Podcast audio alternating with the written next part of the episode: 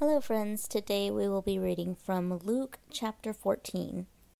As always, let's go ahead and cover our word in prayer before we begin to actually delve into this chapter. Dear Heavenly Father, thank you so much, Lord, for everything that you've given us, Lord, for everything that you continue to do in our lives. Even if we can't see you moving, Lord, we know that you are moving and that you have great things in store for us. Lord, we pray for the knowledge, wisdom, and understanding to really grasp the word that we are about to receive and to be able to put it into work into our own lives. Help us to share this word with whoever needs to hear it, Lord, and help us to bear the fruits of your Spirit in everything that we do. Holy Spirit, be breathed into us today and guide us in each and every one of our endeavors, that we may be walking with you in each step. Though the attacks of the enemy are strong, Lord, we know that you are so much stronger and bigger than anything that we will face today.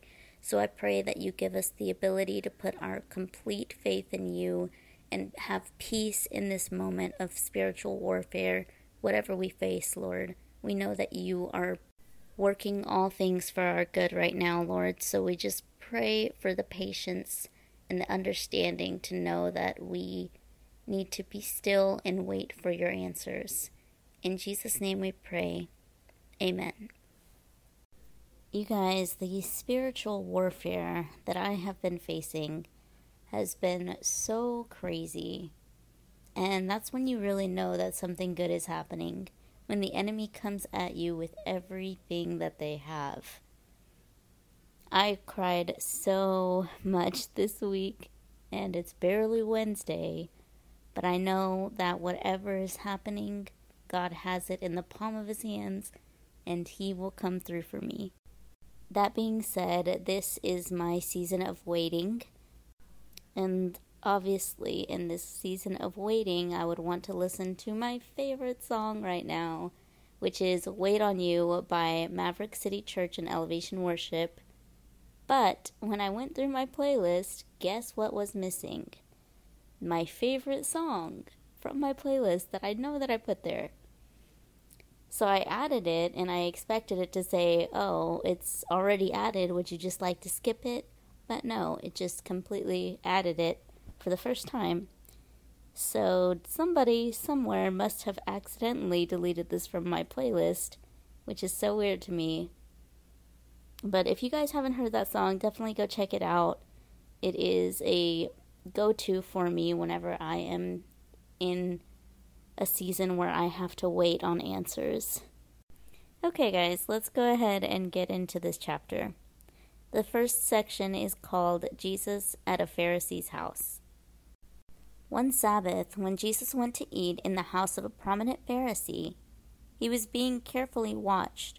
There in front of him was a man suffering from abnormal swelling of his body Jesus asked the Pharisee and experts in the law, Is it lawful to heal on the Sabbath or not? But they remained silent.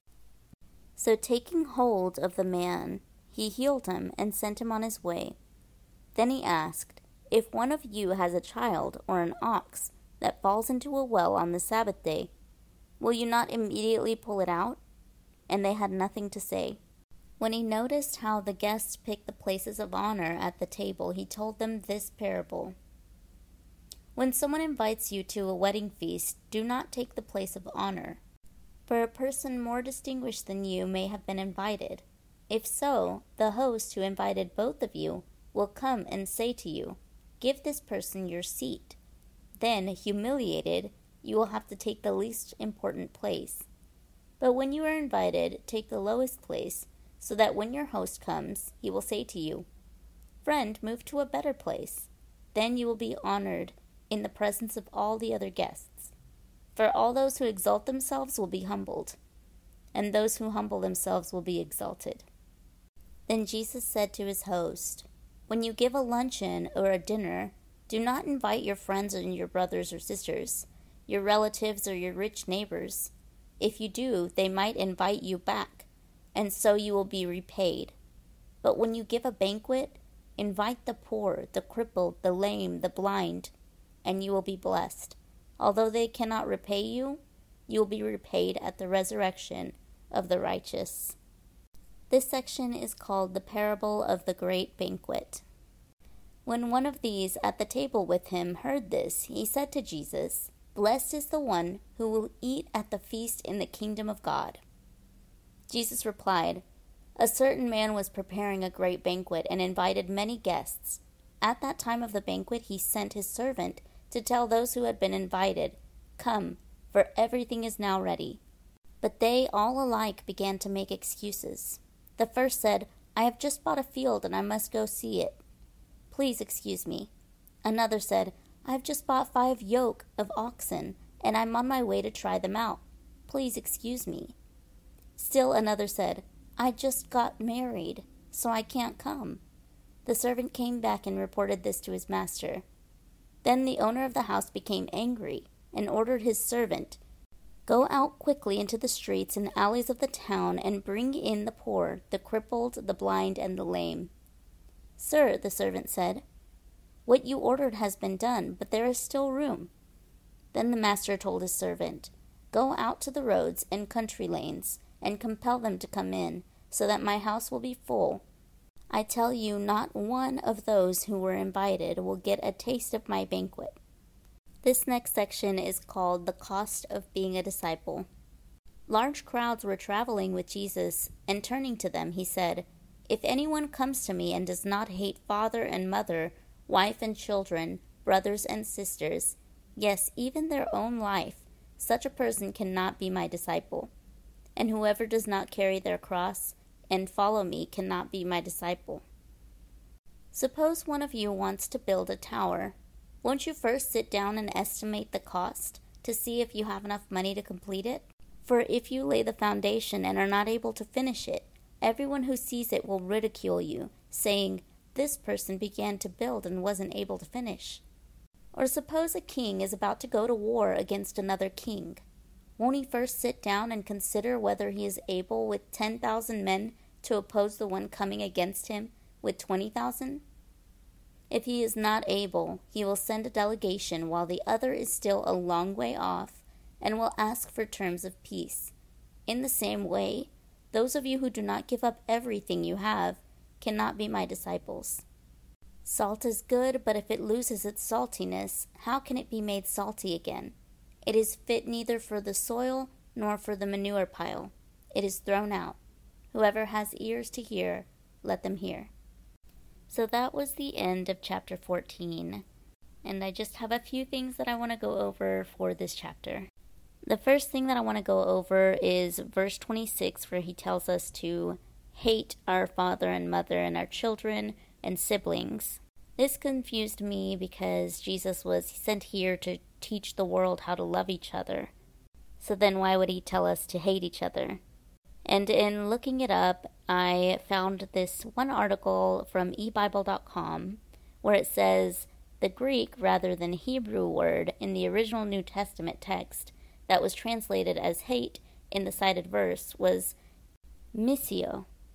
According to Strong's Concordance, as noted on the BibleHub.com website, forms of the word appear 41 times in the New Testament, always with the same connotation of strong or intense aversion.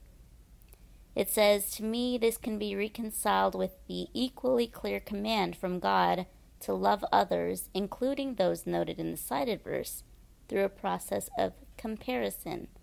Our love for Christ must be so great that we will allow no earthly relationship, regardless of how close it may be, to surpass it or interfere with it. We must also be willing, as a last resort, to forsake any relationship where other individuals seek to come between us and Christ, such as being unalterably opposed to our Christian faith or beliefs, or want us to abandon our faith in Christ or our obedience to Him, or demand a higher degree of love or devotion than that which we give Christ. The next thing that I want to touch on is the last verse where he tells us if salt loses its saltiness, then it is no good, it's just to be thrown out. Here, I believe it's about the same as being lukewarm as a Christian. you have to keep your zeal for the Lord. You have to keep that passion in your life. Salt is something that purifies. So, whenever you are on fire for the Lord and you have that passion and that zeal, it's purifying your heart as well as the people that you come in contact with. So, when you're lukewarm and you don't really stand your ground when it comes to your faith, you are allowing other people to slowly lessen the flavor, the saltiness that you have in your heart, the purification that you have in your heart. Just a reminder for us to continue to seek God in everything that we do. Feed the fire, feed the flame that's in your heart for God by reading your daily word, by listening to your worship music, by continuing to pray to Him in every moment of your life, not just whenever you're happy. I hope that you guys got a lot out of this chapter because I know that I did. Go out and be the salt of the earth, be the light of the world, and have a blessed day. Till next time.